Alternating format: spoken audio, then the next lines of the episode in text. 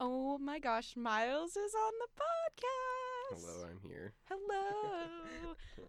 I'm not gonna lie to you. I'm kind of delusional right now. So if I just start singing, just move on.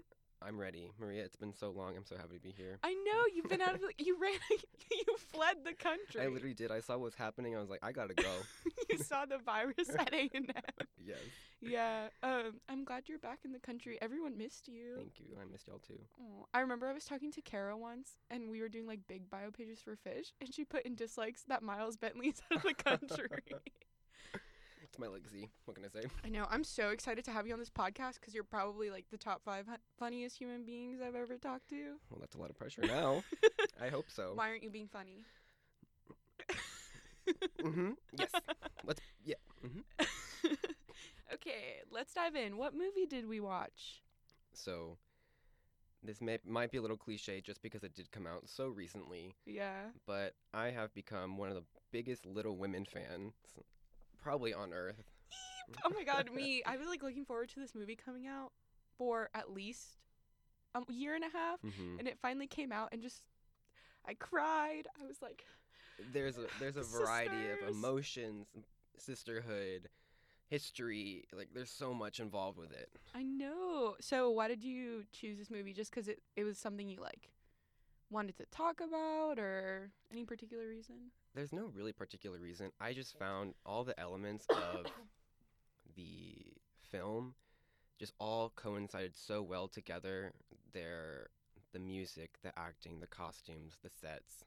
It was just very visually pleasing to look at. The aesthetic. I loved being in the theater, and I honestly I haven't felt that way in a movie in such a long time. I was like, I've been waiting for something like this, yeah, for uh, sure. and the cast is just phenomenal. I could talk about them for so long. Oh, we're going to. We're gonna unpack. I'm ready. Let's unpack this. Let's unpack this. But, um, and I just really love the message about home life and um, just the message that the film brings to society nowadays. And yeah, it um, felt really modern. it did for being set in the 1800s during No. the Civil War. I know it did not seem like it was in the Civil I War. I know I felt like it was just so relatable, and I think that's what's so timeless about the book itself, Little Women. Um, I'm gonna disclaimer. I have not read the book. that's all right. That's all right. Yeah. But it was very accurate to the novel, and I think that's the power of the author, Louisa May Alcott. Um, We love her. She was able to create such a timeless piece that generations on generations were able to relate with. And obviously, the film was an adapt- adaptation of the book. There were certainly some differences, as there always are. But I think it's going to go down as one of like a movie that families will watch forever. Yeah, what I really I really think this is the movie that like women of my generation and my age now will show their daughters when they For turn sure. like 10 and that's Mhm. what they bond over, you know? And I'm like so excited to show my kids this movie and be like female empowerment Yes. and Saoirse Ronan and yay. Yes, I completely agree. I know. So, the most important question of the podcast, which March sister are you? I'm an Amy. You are an Amy Maria. I'm such an Amy. I definitely going to call that. Yeah, I've said I'm going to marry Rich probably 6 times in the last 24 hours. okay, this is a very hard question, but I do know I'm not a Meg. Oh, no. Um, Meg is too proper for me and too. Uh, what's the word? I'm trying to think. Rigid. I feel like. Yeah, and I don't know. I feel like she was so ashamed of what she wanted. I Mhm. don't really get why. I know, cause I don't know. That's how society was back in the day. You know, you marry and you create a family. There was just nothing wrong with that. I think because she had such such a uh, powerful group of women around her who Yeah. were so independent, I think That's what it is. She's not independent. Yeah. That's what I don't like about her. Yeah, um, she felt outcasted from it because she was doing like what a lot of other women did. But you see the other uh, March women, Marmee, um, Jo, all of them, they're make they're like making a name for themselves. Um, not that Meg didn't, but I feel like she just kind of followed in her mom's footsteps. For sure. She I that's exactly what it is. I couldn't put my finger on it why I didn't identify with her as much, but it's because she's not independent. hmm that's like the perfect way to sum it up. Yeah, which is very surprising because all the other sisters are generally independent, I would say. Jo Yeah, especially. Beth, I'm kind of like Beth was my least favorite Mhm. just because I feel like her character had so much and they really didn't run with it. Maybe it's in the book she's more developed, but I feel Mhm. like in the movie particularly, she only really has like two scenes and I Yeah. understand that the story's about Jo and Laurie and Amy. Mhm. But Greta Gerwig really t- from what my understanding is is that Amy in the book is like non-sympathetic, no Oh, one likes her. Yeah, Amy's the worst. yeah, that's what I've heard. Yeah. So Greta Gerwig really took the time to develop Amy, so I didn't Mhm. really understand why Beth was so underdeveloped. I just think she was a definitely a supporting character Yeah, she Yeah. seemed like a plot device almost. for sure. Yeah. Like she got scarlet fever. Um, Rip. Rip. Why am I laughing at this? Tra- it was tragic. Um, but it did. There was a lot of her character that was pivotal to the po- plot because that's why Jo came back home. Yeah. You know, if Beth wasn't sick, she would have stayed in New York. Yeah. But I don't know. I'm someone who's very uh character development story driven as Mhm. opposed to like good dialogue or good visuals. Yeah. So to me personally, if you have your own opinion, you go for it, sweetie, but Mhm. I just felt like she was too much of a plot device and not enough of a personality. Yeah, you for know? sure, I completely get it. Because honestly, she was kind of one-dimensional. She played the piano Very um, well. Very well. Yeah. Um, got sick and had a relationship with the old man neighbor. I mean, there's nothing wrong with that, but no. I was like, Beth, I feel like you have so much more potential. I know. But she was also the youngest sister. Like, no, I- Amy's the youngest. is she? Yeah. That's why it's like such. That's why it's like such a shock that she. I guess Spoiler alert: marries Laurie because she's like literally the youngest one, that. and she's supposed to be the most beautiful and the most refined and all these things. So, True. well, so you're an Amy. I would say I'm an Amy overall. Yeah. Yeah. If that rant didn't tell you how I'm- much of an Amy I am, I don't know what did. Very particular though. I'm Florence Pugh as Amy. Florence Pugh added such a depth to this character because I don't know. I feel like it's very easy to play the snooty bad girl. yeah. I don't know. I feel like there's not much talent to that. Yeah. Have you seen the 1990s version of Little Women? It's like have 1991. Mm-mm. So it's Winona Ryder as Jo. Mm-hmm. And literally the whole movie. I haven't seen all of it, but I've seen a lot of the like big scenes. And she's like literally wearing a bonnet the whole movie. It's very strange, very not Jo. Very primitive. I know. and uh, Christian Bale is Laurie, mm-hmm. and he, Chef's Kiss was incredible. mm-hmm. And then it's Kirsten Dunst as a ten year old as Amy. It's What? like two different actors. That's so odd. I know it was really weird. It was very strange. Well, I'm glad they remade it. I know. Thank you, Greta Gerwig. Thank you, Greta. Oh my god. She saw like the '90s version. She's like, I gotta fix this. like, this needs redemption. I know. There's actually been four other movies. This is the fourth Mhm. remake of Little Women, and Yeah. from what I understand, I haven't seen all of them because I watched too many movies, and I've. From what I understand, this is the best one, like by far, Yeah. which is like amazing. Because, like I Mhm. said, I want to show my daughter this movie. Yeah. It's my new favorite movie of all time, and Mhm. I really love it. Yeah, I do too. So let's get into some of the hi- history. This movie just came out a, a month ago, so there's not that much history to it. Yeah, I know. Um, I was kind of skeptical on choosing this film, but I feel like it does have the potential to be such an influential part of today's society, especially with young girls and honestly families in general. That's true. I honestly, when this movie came out, I was like freaking. I'm. We're allowed three curse words. Okay. I was freaking the fuck out. Like X. I go back and bleep it. Yeah. Yeah. I was literally freaking out. I begged my mom to go see this on Christmas Day when it came out. Like Mhm. it meant so much to me. And I was really confused why a lot of people hadn't seen it right away, why there wasn't that much buzz about it. Mhm. Like I feel like this year everyone was freaking out about like 1917 and uh like Joker and Marriage Story and I was like Mhm. why are we talking like we need to talk about Little Women. yeah. To be honest, I feel like because it was rated PG. Really? Yeah, I- oh, I didn't even know it was PG. Yeah, I feel like, especially with older groups, they don't want to see something that's meant for kids. Like Yeah. a PG movie is technically like parental guidance. You know. Yeah, I guess it's also kind of marketed towards women more than men, For which sure. in the academy as we know is very historically white male. Yeah. So I guess that's why, but I was really confused. I was like how have you not seen Little Women yet? Like I was texting all my friends like you need to Mhm. see this movie. It's so good. I know, I know. Well, I w- I didn't think about seeing it till after New Year's, and I've already seen it three times. I've seen it twice. I was gonna go see it last night, but then I passed out at eight o'clock like a Mood. grandma. Mood. Um, so some basic facts. Who made this movie? Greta, my second curse word. Goddamn Gerwig, who's incredible. Yes. Okay, so I remember it was like five years ago. Have you, okay, so her IMDb breakdown is Mhm. basically she directed Lady Bird. That was her first movie. Great film. Um, she was in a movie called Frances Ha. Have you seen it? I have not. Okay, it's on Netflix. It's really good. 'Kay. And she was in No Strings Attached with Natalie No Portman way. and Ashton Kutcher. Uh, TBT. I know if you go on Mindy Kaling's Instagram, she was also in the movie. There's like s- pictures of them. She like did a whole post dedicated to like when I met you 10 years ago on No Strings Attached and didn't know you'd be this fantastic actress. I'm so proud of you. It's so cute. That is cute. I know. Please send me the link. DM it to me right now. I will. Um, so I remember six years ago, five years ago, I was scrolling through Netflix and I watched Frances Ha because I Mhm. like it seemed kind of cool.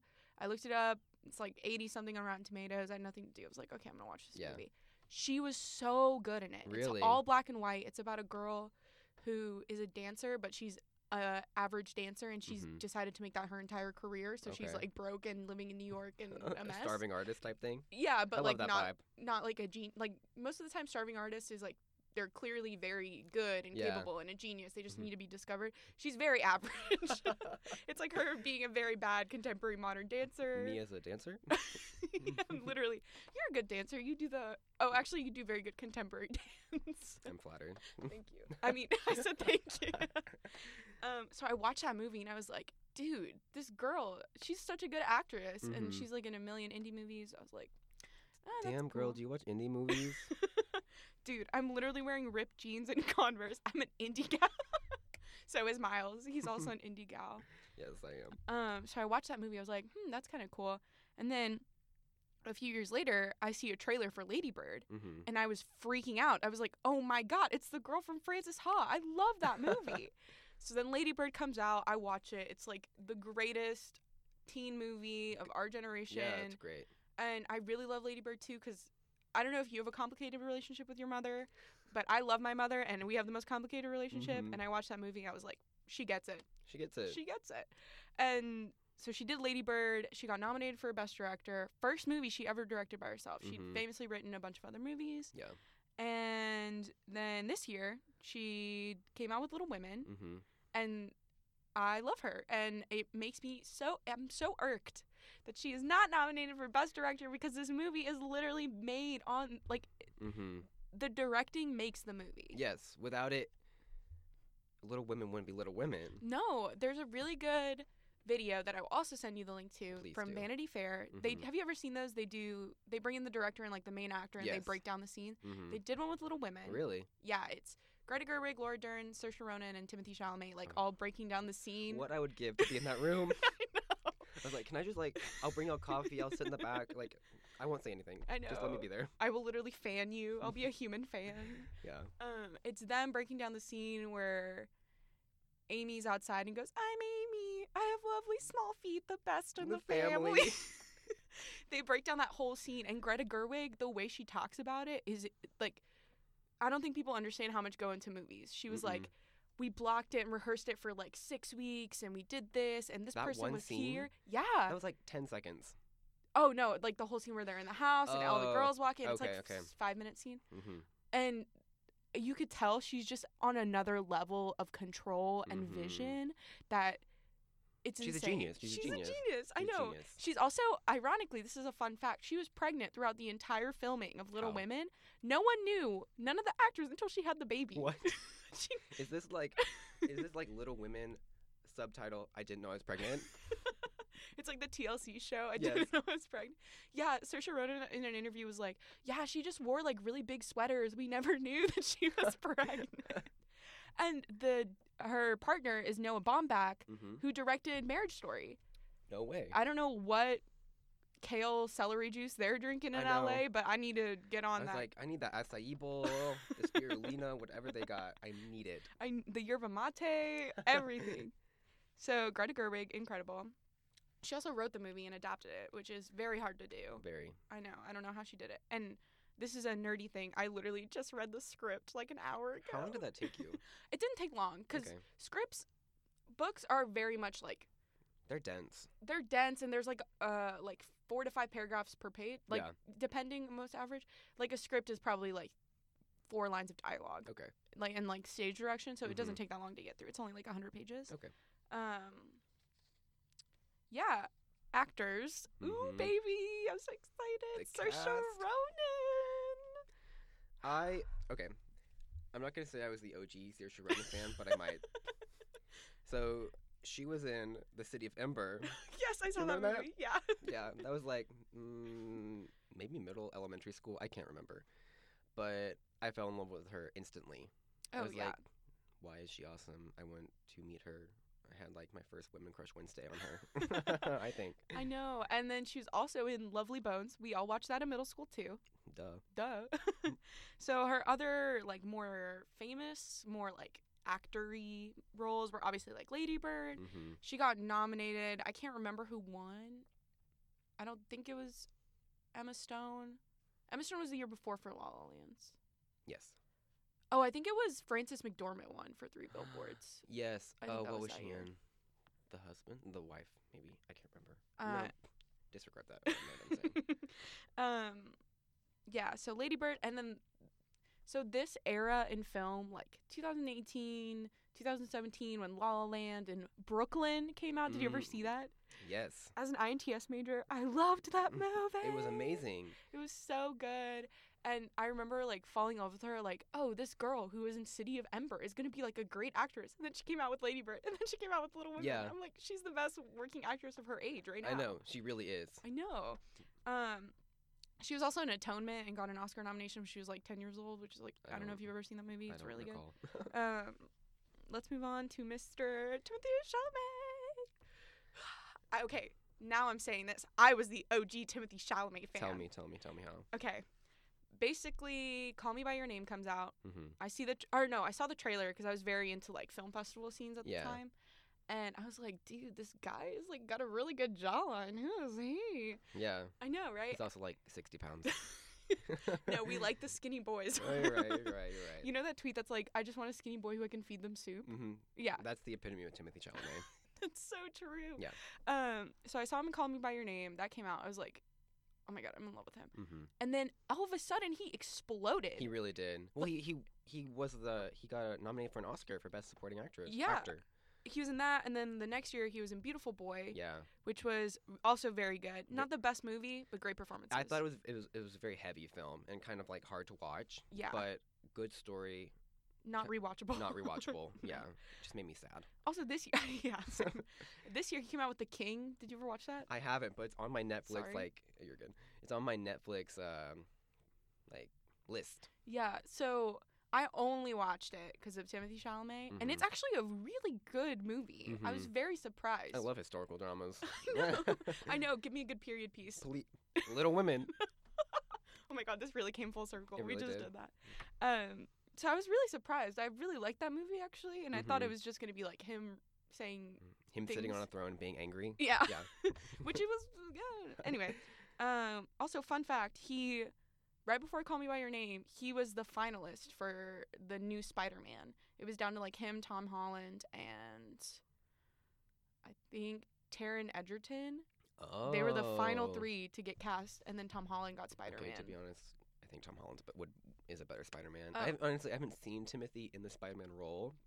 Could you imagine him like happen. bulk though? I don't think he could bulk up. I literally think he would actually get lighter. I think he would get smaller if he tried. He's like one of those people that you like just punch and they go flying. Yeah. He's like a McDonald's napkin Mhm. out of the car window that just goes. Or like if I, if I was like vacuuming my room, like he would get sucked up in the vacuum, and I'd be like, oh no, what do I do? reverse, reverse, reverse, reverse, help! um, also, fun fact: he went to. I talked about this on the last episode too.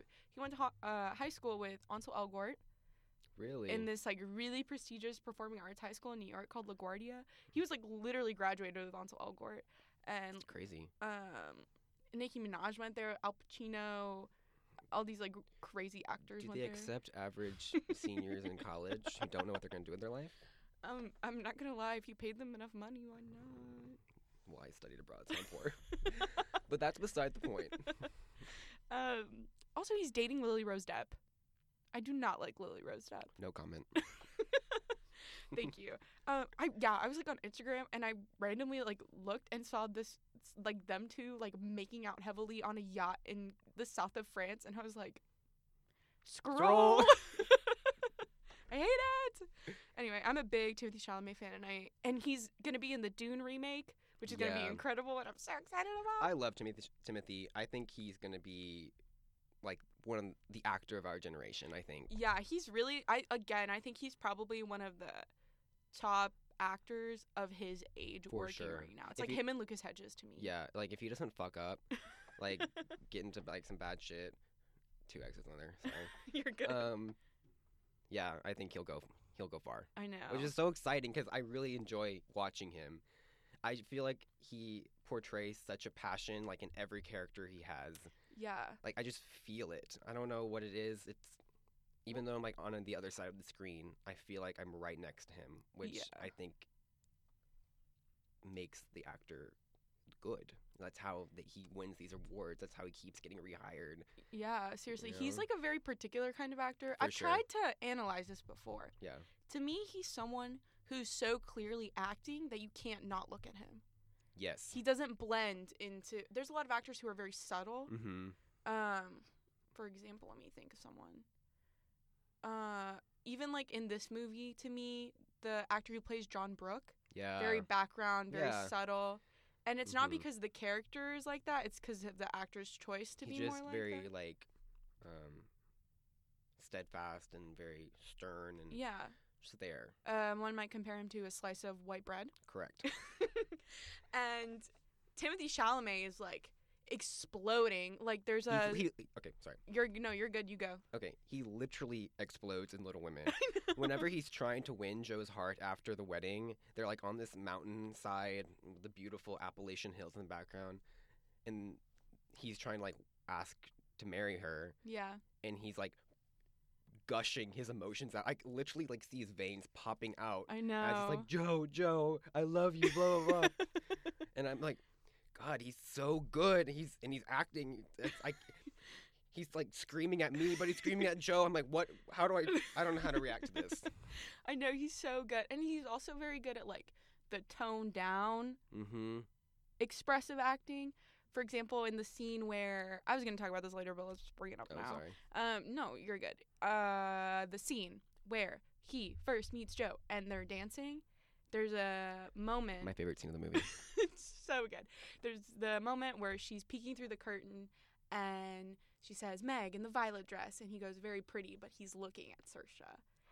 And he's I like- I didn't even notice that. Yeah, he does all these things throughout the movie where he he's. I wrote it down. He's never not looking at Jo until he's with Amy. He every scene he's always kind of like looking at her, and Always she making a glance. yeah, like you know, in like a, classic romantic comedy, the guy's like smelling her hair. That's like literally Yeah. him in this movie, and I think Mhm. that's why it sells so much that he loves her so much. Yeah. It's because it's so nuanced his performance, and I mean, he, we saw that in Call Me by Your Name too. oh, And Beautiful Boy. ugh, You know. God, he's just he's just an extraordinary actor. I'm excited. I know, I'm so excited. Five to ten years, I can't wait. Also, let's talk about my favorite current woman in the world, Florence Pugh. Florence Pugh. Also, terrible name. I'm sorry. Pugh is a last name. Really, I thought it was the most beautiful name I've ever heard. Really? yes. It reminds me of a church pew. Well, I've changed my opinion on it. Thank you, Maria. Nonetheless, I feel like it's a beautiful name. I love the name Florence. Oh yeah. There's never been a bad Florence in show business. You're right. Well, I only know two of them: Florence Pugh and Florence and the Machines. Oh, Florence Welch, but whatever. yeah. So she's also someone who just like exploded from nowhere. Midsommar, she went straight to Little Women. I know. No, like literally, I remember her talking in an interview about the schedules. She literally went from wherever they were filming Midsommar in Sweden Mhm, to like yeah. fly to Concord, Massachusetts to go film Little Women. That is crazy. And those characters are completely different. Oh, it's a completely different Vibe, movie, everything. like even the script I imagine just reading it, it's completely bl- day and night. The script of Little Women. I will talk about that later. Oh my god, it's so exciting. Um, I actually haven't seen Midsommar, but I've heard many good things. But I think I need to be in a very particular mood to watch it, so I've been waiting. Yeah, it's Did you see it? it's not a light film by any means. No. Yeah, exactly. Like I read the Wikipedia summary because that's what I do with scary movies because I can't watch them. hmm And I was like, I need a cup of tea and to be relaxed and it not be dark outside for Yeah. me to watch this movie. Yeah. Watch it at Um, noon yeah, on a Sunday. on a Sunday. Um, also, she makes ice cream. What kind of ice cream? Have you not seen Florence Pugh's Instagram stories? I'm not gonna lie, I tapped through it, but she just like sits there and makes like peanut butter ice cream with her mm, ice cream Of course, maker. she made peanut butter ice cream. I know, and she looks fabulous. She like has a hair her. scarf and everything. How much do you think a pint of her ice cream would cost? I'm not gonna lie, I would pay upwards of twenty dollars. I know I'd, I would probably pay too much money I know I would too. for. But this is why we're poor. You're right. You're right. um, yeah, that's like all she's done. she's done Midsommar and I Little know. Women. And, and she's she got nominated for best supporting actress. Oh my god, it's so well deserved. Her in this movie, oh my god, it's so good. How does she? Like I said earlier, Amy's a traditionally very unsympathetic character. Mhm. She's my favorite character in the movie. I'm an Amy. Yeah, and to play such a poised bitch. I know. I'm I'm sorry, but that's her character. You just see her walking around, especially whenever she's in Paris, regal, um, and just in her own element, um, trying to find a hubby. But my f- my boy Fred Vaughn. Fred Vaughn. no, my favorite example Rip. of that is when they, it's like her and Laurie are in the park and she's drawing him and she goes, "What are you gonna do with your life?" He's like, "I'm writing an opera." She's like, "It's a waste of time." yes, She just shuts him down right away. I know that. Which makes me think of me, which is kind of Classic eight. I am an eight. Yeah, Yeah, yeah. but yeah, Um, moving on. I cannot express for you my love of Laura Dern as a human. mm-hmm. I love her so much. Also, is Marmee not the cutest name for a baby girl? it's so cute. Right? I think I'm gonna name my daughter Marmee. If You should. One. Right? So Yeah. cute. Great role model too. Yeah, Laura Dern. I just want to like sit with her and like watch something and just talk because she's she's been in like some of my favorite movies, like the Jurassic Park movies, and I love Jurassic Park. It's the music, everything about it, and she was in it, amazing. And then recently, she was in Big Little Lies, Ugh. the HBO series. I want to be Renata Art. Klein. Art, if that, that show is art. It's so good. I literally wrote down. She's in ninety percent. Ninety percent of the things she's been in have influenced me in some way as a major human. Also, she's someone who famously is like a big connector in Hollywood. Yeah, Like she'll get, she won't be in a movie, but she will have been the person to call the director to put this actor. in really, this I didn't know that. Yeah, she's very much the mom of Hollywood. My favorite example is, do you know about Reese Witherspoon's production company? Vaguely, yes. I Okay, know about our so- book club. so Reese Witherspoon, I don't even know, like seven, eight years ago, hmm was like just fed up with Hollywood. I hate this. Why aren't there more roles for women over 40? I'm Mhm. going to start my own production company Yeah. because this is getting ridiculous. hmm So Laura Dern was one of the people who like invested in it first and told her to do it. Yeah, and the first two movies uh, Reese Witherspoon's production company made were Gone Girl and Wild. I did not realize that. Yeah. And then she's gone on to produce like Big Little Lies and like all these other major projects. Look at her go. I know. I also really love Reese Witherspoon. She's Mhm. also like a mom of That's for another podcast. That's for when we do Legally Blonde, the greatest movie ever. True. Um, but yeah, also like you were saying, Jurassic Park. It's probably the movie I've seen the most. hmm Like without a doubt, I've seen that the mo- more than any other movie. Such an influence in cinema in general. Wait, do you know why I wanted to start a podcast too? Why is that? Because one day I was watching like a film analysis video of the T Rex scene in Jurassic Park, and I was like, I really want to talk about this with someone. I'll talk about it with you. Okay, next episode. Next episode, all I'll right, have all you back. Uh, obviously, Big Little Lies. Oh, she was also in Marriage Story this year. So Laura Dern. yeah, so Yes. she's very big player in the two probably biggest movies of, or two of the top movies of this year, Mhm. which is like really cool. Yeah. Um, also, side note, this makes me really, really, really fucking upset. there, I said it. Why the fuck? Okay, I've said it for. I'm. We're just like cursing on this one. It's all right. Why did Scarlett Johansson get nominated for Best Actress in Marriage Story and Best Supporting Actress in Jojo Rabbit? She can't get two. If she gets two, I'll be so mad. No, she did get nominated. For No, both. if she gets both Oh, awards, though. she won't win both. But literally, you see the have you seen the meme on Twitter that's her dancing in Marriage Story? It's like this is a woman in a tampon commercial. Yeah, yeah, yeah. Yeah, that should not be nominated for best actress. I know. I'm like, I really, I really appreciated the emotion she portrayed between her and Adam Driver. No, it's such bad overacting. It, it was over. It was she overdid it. They I overdid it. I hated that movie. Yeah. I didn't like it. Like, have you ever seen Kramer versus Kramer? No. It's a bad version of Kramer versus Kramer. Really. Yeah, I did not like that movie, and I have a very strong stance on it. But whatever, it's fine. I'm gonna write her a letter, a strongly worded email. Oh my god! Also, she's marrying Colin Jost, who's the host of Weekend Update for SNL. I'm like, you can't marry a funny guy. Yeah. You have to marry Brad Pitt. Mhm. Stay in your lane, Scarlett Yeah, Johansson. Don't mhm. get into us normal people. True. You can't mix with us. you don't belong with us. no. Um. Also, this is like a big nerdy thing. Have you ever seen October Sky? Yes. Yes. It's like the rocket movie. It's like Jake Gyllenhaal's first movie ever. Mm-hmm. Laura Dern was in that movie, and it, that's like when me and my brothers sat down, and I was like six years old, and he's like, "You have to watch this movie," and we bonded over it. It's a big family movie. That's movie. adorable.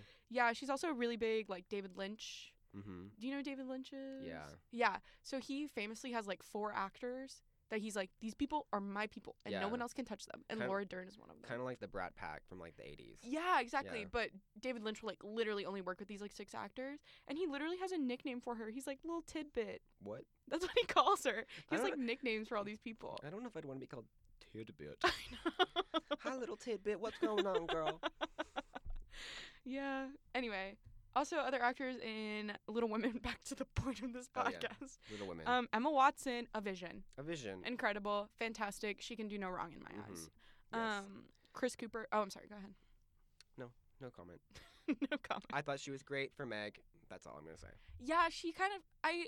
I honestly though, I really respect Emma Watson because she knows she's the biggest star in this movie besides Mhm. Meryl Streep Yeah. and like obviously Laura Dern and like the actual actors. But like of her age, she's the biggest star, and she chose to step back.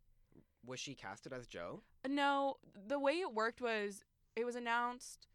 Greta was directing Little Women. It was right after Lady Bird came out. Saoirse called her and said, "I'm playing Jo March." Mm-hmm. And then Greta was like, "Well, you called me. Mm-hmm. You did a Jo thing. You're Jo March." True. Yeah. So I think I don't know. I feel like Meg. I feel like Emma Watson really, really tried. She could have been Jo. She could have mm-hmm. been cast as Amy, Yeah. but she chose to like be the character that not every girl wants to be. You know, and I really Respect. respect her for it. Because you know every girl wanted to be Hermione Granger, That's so true. and now she's kind of I don't know. Maybe she's kind of outgrown that. I think so too. And she's. I think she's proven herself more than enough times that she's a very capable oh, actress. Oh, for sure. Yeah, like Perks of Being a Wallflower. One of my favorite Incredible. movies of all time. Honestly, have you read the book? Yes. Okay, that book is probably the most impactful book I've, I've ever read. Mm-hmm. Incredible. another day. Another day. we have so many like side tangents. Okay, other actors: Chris Cooper, very, very much of that guy. Everyone is like, oh, that guy. And Mhm. like, if you're a movie person, you're like Chris Cooper. Yeah. So it's like, he's a that It's like- guy. Him. I know who that he is. Yeah, he's like the mean guy in uh, American Beauty. If you've ever seen that, he's the dad. Mm. He's like in a million movies like that. Bob Odenkirk, who was he's the guy from Better Call Saul. Yeah. He was an SNL writer for many years. Very famous that guy as well. Everyone's like, oh, that guy. Yeah. Um, Eliza Skinner. I don't know how to say her name. She's a girl who plays Beth, and John Norton plays. What's the guy's name? Burke. Burke. John Burke, right? Is that the tutor? Yes, John. Okay, I don't know why I just forgot his name. Mhm. Also, I don't. I, I forgot to look up the name of the French fry. Uh, Fr- French The French fry. the French guy, but goddamn, I was in love with him. Fred. No, not Fred. Uh, Professor Baird. Yes. Yes, he was so good in that movie too. I, I Um, know. I was like, I'm. I would like to see him in more things. I know. I think he's only done French films. I think this is his first Oh. like major step into the American film Oh, market. I dig it. I dig it. Yeah. So it's a little Oscar buzz because that's going on. The nominations just came out a few weeks ago. Florence Pugh and Saoirse Ronan both nominated for Best Supporting Actress. If either of them win, I'm pretty ecstatic about it. I really want Mhm. them to beat Scarlett Johansson because I freaking am so mad about it. Yeah, I think they deserve it too. I know. Like Florence Pugh again, she just the whole like economic proposition monologue is incredible. And it's such a feminist stance on such It a is. conservative way. Yes, and you have to think, the movie was set in the 1800s, and women didn't talk like that. No. No, no, no. Especially with a man. You know, no, and no, no. she is so strong and empowered, and it's it's inspiring. I love it. I love it. And then um, also Little Women nominated for Best Picture this year, alongside 1917, Ford versus Ferrari, which is a really underrated, and I think most people should go see it. Hmm. Joker, Irishman, Once Upon a Time in Hollywood, Jojo Rabbit, and Marriage Story. Also Parasite. hmm And I've seen. I'm pretty proud of myself. I've seen most of these movies before the nomination. Even. Parasite. I have not seen Parasite yet, just because I cannot. I didn't see it over winter break, and there's Mhm. not a place where I can see it in College Station. Yeah, yeah. So, uh, but I was surprised Jojo Rabbit was playing in the Bryan. uh, Do you know what that movie is? Yeah, yeah. Yeah, it's so good. I mean, It's on. It's. I need to see it. yeah, but they play. They, it was playing in like the movie theater. What is it called? Highway Six and like The Regal. I don't even know. It's the movie theater I go to all the time. That's like right over here. Yes. Um, Like the one theater in College Station. yeah. There's like this one and the Bryan one, yeah, and the- that's it. Yeah, yeah, yeah. Um. So general opinions. This is my new favorite movie of all time. I I concur. I know. I don't know what it is, but I've seen so many movies. So many movies. Mm-hmm. And for whatever reason, this is the one where I like I remembered why I love movies Mm-hmm. cuz the power of storytelling. It's and characters. Oh my god, the characters are so good and the Mhm. story and the emotion like there wasn't something that I couldn't relate to in this movie. There was never a scene where I was like, "Oh, I didn't really like, Yeah. get that." Like one of my one thing that I really took from the movie was at the very end whenever Jo was like presenting her book to the editor, that man. Iconic hat, by the way. She looks True. so good in that like what, I is it- what are those c- hats called? No idea. Mary Poppins wears one. Mary Poppins hats. Yeah. Uh, and the guy, the man, he was talking about. I think it'll sell because of it's like a domestic, um, domestic novel that everyone can relate to. It's about life. Yeah. It's not fiction. Well, technically it's fiction, but um, it's just a story that people can relate to, no matter age, gender, um, socioeconomic class. Like, there's all of it. Yeah, for Mhm. sure. We see the poor to the rich I of the love rich. this movie. I love it so much. Yeah. It's so good. Um also, quick opinion, the press tour for Mm-hmm. this movie, goddamn, they looked incredible every place they went. Are we like- surprised? Honestly, Timothée Chalamet was voted the most fashionable man of the year, but he was wearing that pink suit, the pink corduroy suit. Did you see it? I did not. Oh my god, Miles. It was imagine Timothée Chalamet in the middle of Paris in a Mhm. pink like a Little Women like pink background like poster thing. Yeah. Him wearing a pink corduroy suit, white button down, buttoned all the way to the top and like white con- uh, like white vans. An icon. It- Never been done before. She is the history of fashion. um No, I can. I I imagine in my head, and I would like to see it. oh my god, no. I think yeah, oh my god. I will DM you many things after this. I'm ready. Um, so now let me talk about like the few little nitpicks I had with this movie, Okay. and they're very like not to. De- it's obviously like I said, it's my favorite movie of all time, so it's not me criticizing or attacking this movie in any way. And I've done that before, where I like attack a movie. So Mhm. like this is not that It's pretty hard to attack. I know. Like, like, what are you gonna say? Like, no, they were too relatable. Like, you can't do that. the acting was too good. um, it's a little long for me. Two hours and fifteen minutes. I like a tight one hour and a half to one hour and forty five minute. movie. really, Yeah, I think a lot of a lot of movies are too long. I love a long movie. Really? I like to hunker down. oh no, no, no, no. That's one of the reasons. Like The Irishman this year, I tried to watch it. I watched thirty minutes. I couldn't get through it because it's three hours long. Okay, three hours. Three hours is a little excessive. I know. yeah. Well, anyway, two hours and fifteen. The only thing that I can like really think of, it's like to cut it down, mm-hmm. was the scene where Marmee was helping out the old guy. yeah, I, I, didn't really know remember why that was in there. I think that was to show some character of Marmee, how giving she is, because she gave her scarf to that. She like took her scarf off and hid in the blanket. Yeah, but I love Marmee. Certainly not necessary. No. Um, that was the only scene where I could really think though, and obviously, if you get rid of some of the long, crazy shots, but like Yeah. whatever. Um, that's my. Uh, also, I didn't really understand why like they didn't sprinkle in Professor Baird more. He was Mm, just like very much in the beginning, very much at the end, yeah. not in the middle, and it's like, to me, because you see Jo's journey, you understand that she needs someone to be there for her, but you Mhm. didn't get the imp- like to me personally, I didn't buy that she was so head over heels in love with him that she had to go to the train station. Yeah. You know? I feel like whenever she did get home after she left New York, she was mad at him. Oh yeah. Like she was pissed. yeah. So I feel like that it took some time to get over that. And also she was so preoccupied with her sister and she was trying to help her sister get better. Yeah. And then she fell for Laurie again. yeah, but that was more of like I don't want to be alone and Yeah. he loves me versus like oh I want to marry him. You know what I mean? Yeah, I get it. Um, but still, she couldn't have sprinkled in like a Maybe a like letter. maybe she could have tried to write a letter and then crumpled it up and thrown it Yeah. away. You know, something like that. I think like that that. could have been interesting. Or he writes her. Actually, I don't know if he. Well, he stalks her to Concord, Massachusetts. True. true If you think about that, a little creepy. A little, yeah, that's another thing I was kind of like, oh, he just showed up in this house. And like, it's not like they live on like the main square. They live like in no, a no. field in the middle of nowhere. Um, like I'd get loved. I know. I know. frostbite. Also, it was kind of weird to me how they lived so close to the Lawrence house. Mm, It was like right. They are like on the same property, basically. yeah, I feel like that could be like a historical thing. Like there's there could be like a usually a rich family who owns like a plot of land and then they allow someone to like move on with Mm, them. indentured servitude, yeah. yeah. if you go really deep, deep into it. yeah, and then I don't know why I didn't like it when she called him Teddy. I was like, He's Laurie. no, I, but uh, Jo was like Teddy, Teddy. Oh yeah, yeah, yeah. And I didn't like that. I was like, Laurie's already a nickname. No, that's what I'm saying. Like his name's Laurie, Yeah. not Teddy. I know. Like, I don't get it. you can't change this on me. I know. You can't put a nickname on top of another Yeah, nickname. it doesn't work that way. Jo. you tell her. Mm, seriously, do you hear me? also, do you think she really loved Laurie like at all?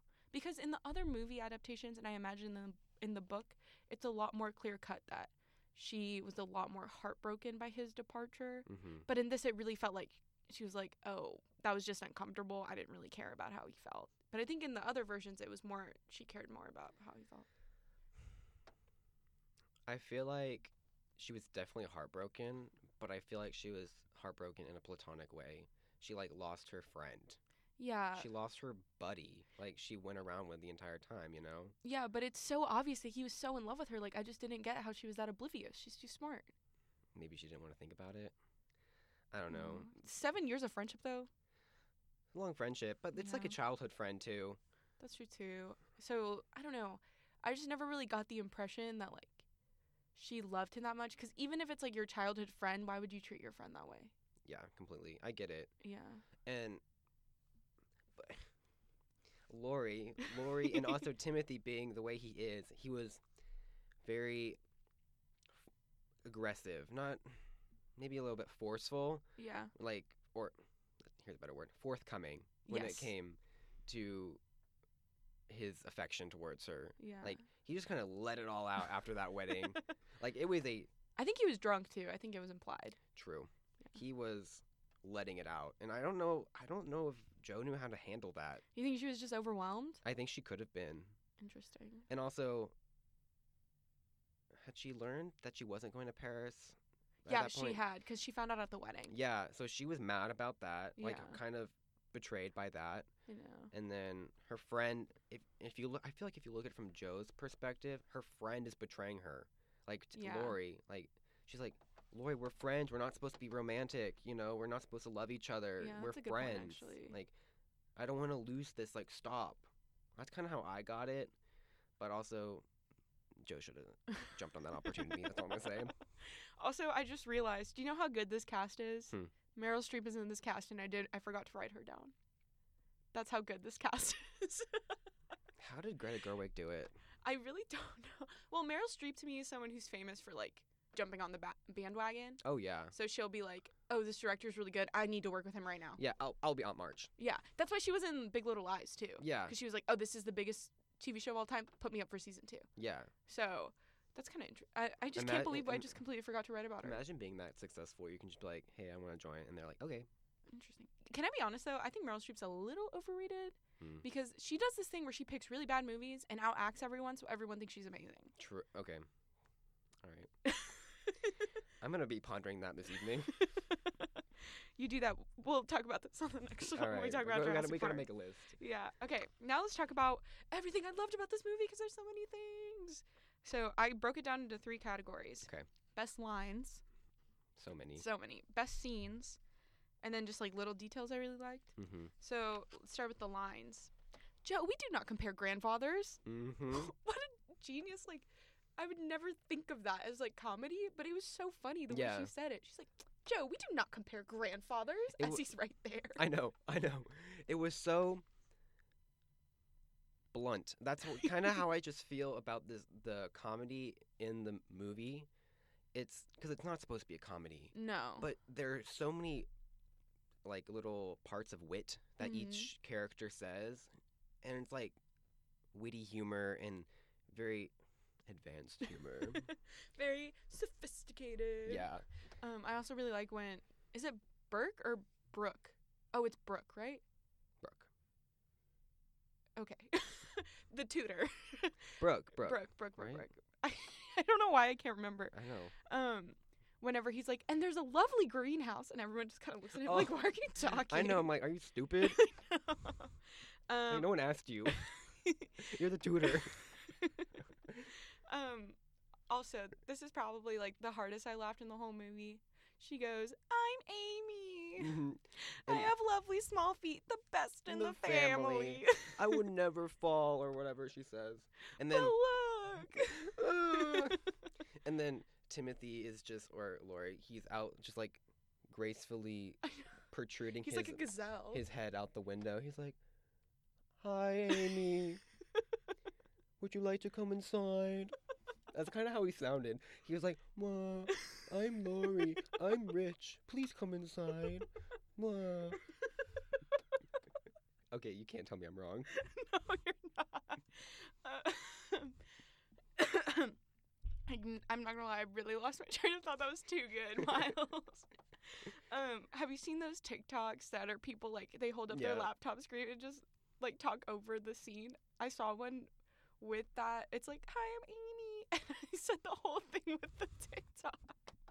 That's how much I love this movie. That was by far that scene where she gets chastised on the hand Yeah. and they all go into the Lawrence's house Yeah. and that's whenever that's where I feel like that's where a lot of character development grows. Oh yeah, you're introduced to everyone immediately. Yeah, it's like they're all in the same room. Yeah. You have to. Yeah. And I love that. I know Beth wasn't your favorite sister, but I loved her because her passion for music and I just really enjoyed that. Yeah. And oh that- well, that's one of my favorite scenes actually. Yeah. We'll talk about that. Whenever the grandfather and her bond over the piano. So great. Uh, another line I loved, and this is why Florence Pugh and Amy are such badass women. I'd be respected if I couldn't be loved. What? I remember that. How did I forget line. that? I did just reread the entire script, you're so right. I'm, it's a little bit fresh because I couldn't go see the movie again. Oh. So I was like, okay, I'll just read the script. What? An incredible line. I'd be Mhm. respected if I couldn't be loved. Yeah. That just shows how independent she is, She how is. strong she is. For someone who who does want to be married so badly, yeah, she is still a very independent person, yeah, and I think that shows to her character a lot. It's really nice to see. yeah. And you can also see how Aunt March has influenced her with that, Yes. which is very important too, because you would see Jo would never say something like that. Never. She would just say, I would never get married in the first place. I would never be loved. hmm Where Amy so clearly sees the distinction between the two and she knows how to navigate life. Yeah. You know what I mean? She can compromise to navigate in She- a way that's what She's respectful. playing the game of life really well. I know. Someone get her a board game right now. Mhm. She Yeah. can spin the thingy. Um, I'm not a poet. I'm just a woman. The economic proposition monologue. That's what I think she got nominated for. You think? Oh, 1000%. Because again, that's where you see her independence. That's where you see how she's she's got such a control of life Mm-hmm. in a way that women just didn't have. Yeah. She's so much smarter than everyone else. Yeah, and it's not like she came from such a wealthy family. She came from they were middle class. middle class family. Yeah. She got she got lucky that she Aunt March brought her to Paris. Yeah. Um so I feel like she has that perseverance that a middle class family might have had. Yeah. So she's able to stick to her guns. Yeah, and I think the fatal flaw of Jo is that Jo is very I don't want to say delusional, but she's very non non-negotiable. Yes. So I'm gonna be a writer. I'm gonna be this creative person. That is how my life will go, and I Mhm. have no room for error. Yeah, she's not very agreeable by No. any means. Amy is very much like I've realized I'm not going to be the next Picasso. Mm-hmm. I saw a really interesting thing in the script too, where Greta Gerwig wrote that Amy realized she is too late. She wanted to be a painter in Mm-hmm.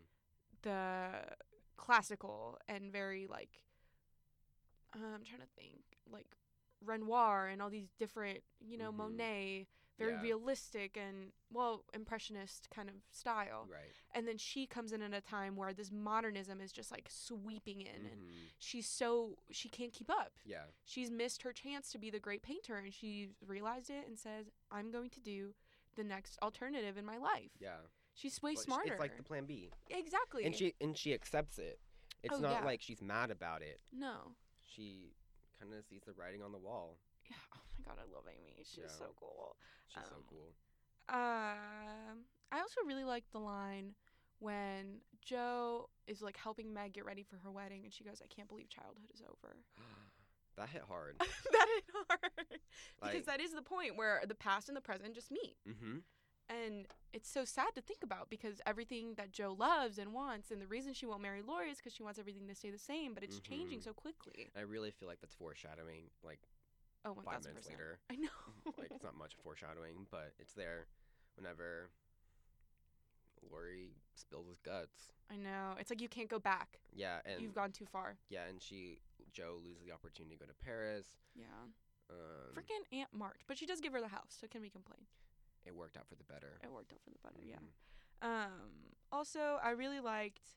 This is kind of a sad, but it's Mhm. beautifully written. Yeah, what is it? What is It's, it? uh, it's Laurie getting rejected. He says, "You will care for someone one day, Jo. You'll love him tremendously and live and die for him. I know you because that's how you are. And I'll sit there and I'll watch." I, literally have goosebumps right now. It's so good. And the way that Timothée Chalamet delivers it is like there's a pause and he goes, and I'll watch and walks Mhm. away because she can't. She can't. She Yeah. realizes it's too broken Yeah. at that point. The relationship is torn. I know. And it's also such a he suddenly is so clear about everything their relationship is now. I think he was just so delusional before and he gets it now. Mhm. He's like, We're done. This can't Yeah. go on any further. Mm-hmm. I know. Um He's so poetic. I know. So poetic. and with the vest and like the sweeping hills, it was just like goosebumps when I watched it. I was like, Mhm. oh my god, so good. Yeah. Um, this is probably my top five favorite scenes, probably like three or four. She's talking to Marmee, Jo. She just gets back. Beth just dies. She goes, I'm so sick of people telling me love is all a woman is fit for, but Mhm. I'm so lonely. Yeah. And that's a really important line to me because I think a lot of times you watch movies about female empowerment and they're really based upon the sacrifice Mm-hmm. of the woman would have to have if she were married. mm-hmm. She gives up everything. She gives up her independence. You know what I mean? Yeah. But realistically, that's not how life works because if you sacrifice it all, y it's like you Mhm. can't have one or the other. It's like you have to be this independent, financially stable woman who's successful, or you have to be the wife. And what Jo is saying in this line is you can be both. Yeah. The Porque Porque no los dos. Porque no like old El Paso. It comes into play. I God. know. ¿Por qué no los dos? Um, Sorry, I ruined that moment. no, you're good. And the same thing when she cuts her hair. It's like, I know, great scene. And she's Mhm. crying over how she cut her hair. And it's like, why is she crying? She's supposed to be this badass independent woman. No, she's not supposed to care. But it shows that she still cares and she's still a woman. yeah, and because she is like she's seen as like a tomboy, low key, Yeah. and the fact that she did cut her hair, which is I don't know, very important for women, their hair, Especially at the time. especially at the time because it was very expensive. Sure. Um, yeah, it's like her her one part of womanhood that she like the superficial womanhood was Yeah. gone. Exactly. She's like, I'm still a woman. Like I'm still a girl. Like Yeah. I want to be loved. I- Yeah. I, want I want a good life, but I'm also not willing to. Uh, what's the word? I can't- uh, I'm not. She's not willing to give up on her dreams. Exactly. Well, I think it's interesting too because she realizes how much family is important to her. Mm-hmm. Her whole life, she's like, I'm gonna be an independent writer. I'm never gonna get married. I'm gonna do all this thing. And then she, because she has a family, Yeah. when her family's not the same as it was, she it dawns on her, I could be the Marmee. I could Mhm. have my own family. Yeah. And then I could go back to the way things were. You know what I mean? Mm-hmm. And I just think it's it's so beautifully acted and written, and I love Mhm. it. I love this. so movie. vulnerable. It's so vulnerable. Mm-hmm. You feel for her. I was like, I'm never cutting my hair again. I know, and I'm like, going back to the PG part. I don't feel like I've ever seen a PG movie that got so deep. I don't. I really don't think. no, I didn't even know it was PG. I just assumed PG-13. I don't know why. I think it's PG. Mm, inter- Yeah. We can fact. Can, can we get a fact check? There's no one else in the room. I see him. He's going. Mm, mm. okay, perfect. Um. Also, this is just kind of a funny line at the end that I like laughed out loud when Professor Baird is like, "Oh, I took a job in California." California. I'm from France. I, I eat croissants. Croissants and butter. And he's like, "Oh, I got a job in California. They're nicer to immigrants there." And then the dad goes, Oh my god. I know what you're talking about. Uh, he's like, "Oh, maybe I should go to California." And then Laura Dern goes, "You're not an immigrant. Stay at home." Mhm. I laughed so hard. I don't know why I thought that was so I know. funny. She's like, sit your ass down, bro. I know, she's like, like, where you going? "This is a house of women. You're not making any decisions." I love that. I know. Okay, so great scenes. My second favorite scene in the movie that we talked about is when Laurie and Jo meet and they're dancing Around the porch. Oh, it's so good. Because in the book and in the other movies, it's in a hallway. Mm. And Greta Gerwig yeah, yeah. famously was like, I just kept coming back to this location and I came at night and it seemed so much better Mhm. and With the- enchanting. Yeah, with like the candlelight and the blanket of snow in the yeah. background. And they're literally isolated. They're literally outsiders. I think they're both very people who don't fit into society the way that they're supposed Yeah. to. So they're literally physically separated, like with the barrier. So, you know, symbolism. Imagery and symbolism. No, I completely agree, and I love that's that that is my favorite scene in the movie. Yeah. Because you really get to see the playful side of these two, I know, and, And- they're so young. and the like this is the where their friendship. It's the genesis of their friendship, I know. and it's so real. It's really nice to watch. I love watching people being happy with each other, and not in like a non-romantic way. Yeah. They're just enjoying each other's company, dancing around, probably a little drunk. um, but it'd be like that. It was 1800s. you're right. You're right. Um, but the one thing though I do find annoying is the song. The music in this movie is like incredible, and I was literally listening to the soundtrack walking around campus earlier, Mhm. and I was really annoyed because the song that is played in the background when they're dancing is not the song called "Dancing on the Porch" when it's on the soundtrack. Okay. Second time I saw the movie, I was like, I need to find this song. I know it's so good. It's so good. the dun dun dun dun dun. I know what you're talking about. So I went on the main playlist on Spotify and I saw Dancing on the Porch. I was like, there it is, there it is. yeah, yeah. so I put it on driving home. I was like, this is not it. I would got so mad. I literally pulled over and I was Googling, like, what song is played during Dancing on the Porch? So whenever the Dancing Yeah. on the Porch. And I found it. And um, there's a person on Spotify that made their own playlist with all the music Oh, because thank God. the composer Alexander Duquois or something, I can't Yeah. remember the name. He created like a score for the movie, but then he also incorporated music from the 1800s that they actually would have been listening to. Oh, Okay. So that it's a Dvorak piece, like string quartet, something, We're so smart. and so that's a piece that they might have actually listened to if the story was real. Okay, do you know how happy I am you told me this? I was so annoyed. I was like, "What? This is not the same song. Am I going crazy?" Yeah, and he did that. He brought in music all over the place. Um, Is that the same thing with Beth's piano? Because I was trying to look for the song that she played on the piano, and it wasn't on there. Yeah, it's uh, maybe Brahms piece. I can't remember. Okay. Yeah. Send me a link to that I will. because I'm, I was upset. Mhm. Needless to say the least. Yeah. See how loud I got? That's how upset I was. um. Yeah. Also, I thought it was really funny because in the script when I was reading it, it was like two sentences. It's like, Laurie and Jo dance. They dance playfully. Move on. And I was like, in this movie, it's like a whole like two minutes dedicated to the scene. I thought it was interesting how she like really. That's all in Greta's mind. the talent, The, the talent. the flavor. um. Okay. Also, this is my favorite scene. Yeah. Because this is another one of those pure joy, no plot, no summary. It's just these characters interacting. When Yeah. they're in the attic, and she's like, Miss Jo March, the play. And they're Mhm. talking about that, and they induct Laurie into the ladies' club. Mm-hmm. I don't know why when I was watching that I couldn't stop smiling both times I saw this movie. hmm It's just my favorite scene, and you see these actors. I imagine that's how all these actors were in like acting class when Yeah. they were like an improv Oh, yeah. school or whatever. For sure. These boisterous personalities coming out. Exactly. It's a really it's a really an outlet for them to show their personalities Yeah. through the characters. And it's just so you can't help but smile. It's so joyful. There's nothing that can happen that's wrong. hmm You're just purely experiencing the moment. Yeah, and sorry. You're good. Table. How dare you? I'm so sorry. The audio. Slaps my hand. I can't go back home. no, with also with that scene, um, the lighting. It's like early morning, the golden lights coming in. Clearly a happy scene, and they're all dressed in their weird costumes. They're all acting like men. I can't remember. yeah, it's a club for ladies where they're all acting and talking like men. Amazing. Incredible. Um, and they're like, and they're they're all mad because Jo's like, "We what about we induct Laurie into this club?" and they're like, "Humbug! No, I don't want to. This is bad." And then they say something, and he falls out of like the coat rack, and they're like, "Laurie!" they all Wait, love him. I literally want you to record you imitating everything that happens in this movie. Okay. Because that to. was so good. Great Saoirse Ronan right there. Thank you. Of course. Um, also, we talked about this earlier for like a million times, but the scene where they first are in the Laurence house and The hand. yeah, exactly. I'm I'm calling it the hand scene. The hand scene.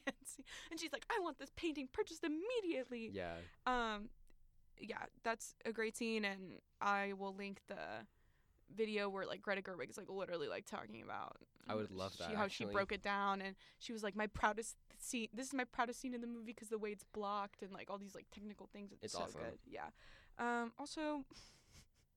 The scene made me cry every time, and I don't know why. What? Whenever Beth is playing the piano in the Laurence house, and Mr. Laurence is just sitting there like crying, I Mhm. felt for him so much. Yes. We, I really enjoyed all the ma- male characters in this movie, Mhm. Laurie and grandfather Laurence, those two in particular. Because going back to the time period, the 1800s, even still today, but back in the 1800s, The patriarchy. Yeah. the men can't show emotion. Like No. it's very frowned upon. And Laurie does a better job about showing his emotion because he's Laurie. His Um, name is literally a girl's name. Yeah. Yeah. Interesting. Yeah, and then Jo is a male name. I'm I'm gonna research that. Anyway, but even though grandfather Laurence doesn't go into the room and sit with Beth and like start to tear up, we are able to see it, yeah. him tearing up, because like he's he's an old man. Of course, he's not gonna show his emotions. Yeah. Um, but we're able to see him like break, and which is really nice to see.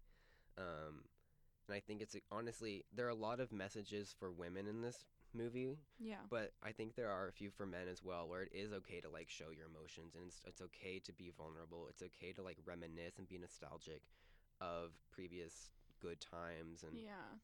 um, and I think that was really nice to see. We also saw that with grandfather Laurence whenever Beth had just died. Amy he can't go in the house. he couldn't go in the house, Yeah. and Jo had to walk him in. It's separated. His emotions are separated from the family, but we as a viewer are still able to see it, Mhm. which I love. I know. God, I love love. Chris Cooper. He's like the best actor. Anyway. Yeah.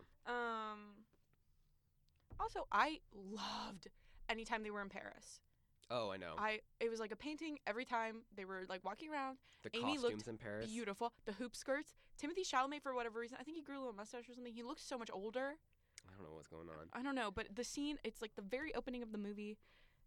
Amy, Aunt March in the carriage, Mm-hmm. and then Laurie, Laurie, Laurie, Laurie. Yes. I know. I love that scene, and it's like you can tell Laurie's perception of her is just completely changed, yeah. And it kind of and and you can instantly tell that she's been in love with him Mm-hmm. for for so long without Yeah. like having to see the rest of the movie, mm-hmm. and that later helps serve as an explanation as to why they end up together mm-hmm. because it's so clear that she's always loved him True. and she doesn't have to sacrifice being this like traditional woman she can get the love that she wants she doesn't have to be this completely conservative Yeah. version that she Like claims to be yeah exactly Mm-hmm. Ah, i love that Laurie it's so cute And her like raspy voice is kind of raspy. Yeah. also she's very british Mm-hmm. Could not tell. Could not tell. I know. Saoirse and Emma, I could tell sometimes. She, I could not tell. I was like, her British accent is not coming through whatsoever. No, not at all. It was incredible. Yeah. Um. Also, I really love the scene where they're it's the New Year's Eve party and Laurie comes in drunk and she's so mad at him. It's like so cute. She's so mad. I'd be mad too. Honestly, Well, she, he was. she suppo- stood him up. yeah. She stood her up. He was supposed to pick her up. I know. And I just thought that was like another example of how freaking fantastic Timothée Chalamet is when he's like, "I'll be good for you, Saint Amy. I'll be Mhm. good," and she's like so disgusted by Yeah. him. Oh my god! Like the acting is just so good when he spins around after throwing the champagne. Mm-hmm. That's just so Timothée Chalamet in the best way possible. is. Like no other actor would think to do that. and I, I guarantee you. No, he's so expressive. That's what Mhm. it is, and it just helps you sympathize with the character so much more because you later learn that he's heartbroken, and it's just like, dude, spill the champagne. Jo fucked you over, and like Mhm. we, I don't know. I just I empathize with him a lot in a scene where I shouldn't have, Yeah. and it's just incredible. Um. Also, the beach scene. Which beach scene? Where they're Mm, flying all of them. Yeah. Okay. Yeah.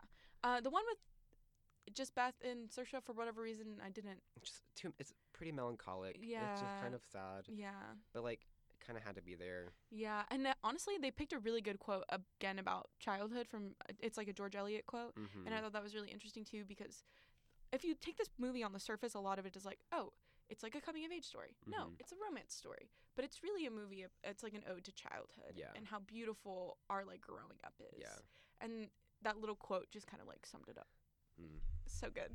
It's, it's a great It's Grenine, one might say. grenine. Gretend, maybe. I would go. I would do a grill eleven. Gr- Grill eleven. Greleven. Perfect. Um, like we said earlier, Laurie getting rejected by Jo. Just everything about that. The way that they were running around, the way the camera was spinning around them, the scenery. You could see this beautiful layout of Massachusetts, which Mhm. I, as we live in Texas, it's sometimes hard to forget. It's easy to forget how beautiful this country. I literally was like, should I go to Massachusetts? I'm moving to New York one day. You can come with me. All right, down. Yeah, perfect. so that scene again is just incredible, and it's like the epitome of them acting, Mm-hmm. and it's probably the scene that Saoirse got nominated for. I I would agree. yeah. Or the attic scene. You know. Oh yeah, I'm where she's so like lonely. where she where she's like opening up to Marmee. yeah, Uh, another great. Fan- I love this movie. Okay, so those are all the scenes that I was like, okay, I need to unpack this a million times with someone who's Mhm. seen this movie. Um, other little great details that I thought were really cool. So Amy, Meg, Beth, and Jo all have a distinct color. I just spit everywhere. Okay, I was trying to think about that, but I couldn't decipher which colors were which. Tell me. yeah, Meg is green. Yes. Uh, Saoirse, wait, Jo is red. Yes. I think Jo should have been a blue, but whatever. Um, Amy is blue. Amy's and then blue. I think Beth is either pink or yellow. That one Greta Gerwig didn't say, so the pink or yellow, the pastels. yeah, she's pastel. Like, like pastel. yeah, but it was also really interesting because Greta Gerwig talked about how she was like in the script it's all like gray and blue. And then she worked with a costume designer, and they were like, "Oh, in the 1800s, that's first when they started experimenting with dye. So all these Mm. like civilian courtesan women would wear like bright green and bright orange. Oh, she might be orange, Beth. Beth, I see that. I think she's orange, like whenever she's well, like not sick. Yeah. Like when in the sun time, in like the sunny days and stuff. But whenever Yeah. she gets sick, I think she becomes like the pastel. Yeah. So every and Marmee is an exemplification of all of them. So Mhm. she has all of the colors on her at all times, and she has like a version of each of their girls' hairstyles She does. together at all time. And I just thought that Did was Greta like, Gerwig say that, or did you find that No, it's like a legitimate Greta Gerwig said it. genius? I know. I love those images, like, like little Easter eggs. Yeah, and they helped sell the individuality of each girl. Mm-hmm. They're so distinct. They are. Yeah. Mm-hmm. That's why we play BuzzFeed quizzes that say which March sister are you. If you pick blue, you're an Amy. There you go. Um also what was I going to say? Again, the soundtrack in the movie is so good. mm-hmm. It's just like I feel like it's so good. the composer he created a score that wasn't too overpowering because these these characters they have big personalities. Yeah, and it's a heavy dialogue movie. Heavy. Oh my god. Yeah. the It's like all dialogue. dialogue, yeah. I'll talk about the dialogue in a second. um, he created this composition that was that flowed so nicely underneath their dialogue. It just added to the flavor, literally. It just It's a little spice. it the color was there. You you heard the flourishes every once in a while of like whatever instrument was playing. Yeah. Um it was just really nice to listen to. Yeah. Uh, auditorially, auto. How do you say like hearing, ple- like aesthetically pleasing, but for hearing? Auditorily pleasing? Mm, sounds about right. Maybe. we need an English major here. Maybe. Um, also, another fun fact. So the flashback scenes are all lit with a very warm glow. They all have like a yellow tint. Yeah, yeah, yeah. And then the current scenes are very gray, Mm-hmm. very cold, very distinct. And I thought that was really cool because it really helps distinguish like when it's going on. Because a lot of times in movies with heavy flashbacks, you can't tell the difference. hmm And this one's like very like, nope, they're young. It's literally like black and white. Yeah, literally. Oh my god. The level of detail in this movie is so good. Anyway, those are all my notes. What were you gonna say about the dialogue? Well, I just felt like throughout the entire movie, with the dialogue, I felt like they were reading the book to me, because it was so poetic, so poised. There was never an ounce of chaos. Mm-mm. And the vocabulary that they used, Capital. capital, choral, obsequious, um, just, I felt like I was studying for the SAT. no, I know. There's a scene, the scene where Amy is like painting Laurie in Paris or whatever, and he's like natural depravity, I guess, and she's like natural indolence. Yeah. I had to Google like all of those words. I was like, what does indolence mean? Yeah. and I don't know. It was okay. It was a movie for all the ages. yeah. It was there was something for everyone. You were able to learn so much. So poetic. I it was I felt like it was a very good representation of the book because the book was written in the 1800s. The Yeah. the the English was different. Yeah. It felt really modern with h- still having the sophisticated English. Yes. Yeah. It was very classy and I loved it. I enjoyed it thoroughly. Um, trying to think. Are there any other notes, comments, concerns, questions, etc., etc.? I'm trying to think. I feel like we covered quite a bit. Oh yeah, I feel I feel a weight has been lifted off me that I could talk about Little Women for like three hours. And oh, one thing that I really would like to see more, not in the movie, but like all the times that I've seen the movie, I've been one like the one of the few males in the theater, uh, which kind of makes sense because it is a movie about women. It's called Well, I think it's also very marketed towards women. For so- sure. but I would love to see more men in the theater because I feel like there is su- there are so many lessons about gender and like Yeah. male and female and uh not roles but things I don't know things that expectations. expectations that I think would benefit like everyone would benefit from no, I think this is a movie that every father should see with his daughter. That would like mend a relate. That would like seriously, like that's a big thing that I wish I had seen it with my dad. I might go see it whenever I get home because he's a big like literary person, Mhm. but he's also very traditional. And yeah I think like seeing like dads taking to see their daughters, taking to see this movie to their with their daughter. Jesus Christ, I can't talk.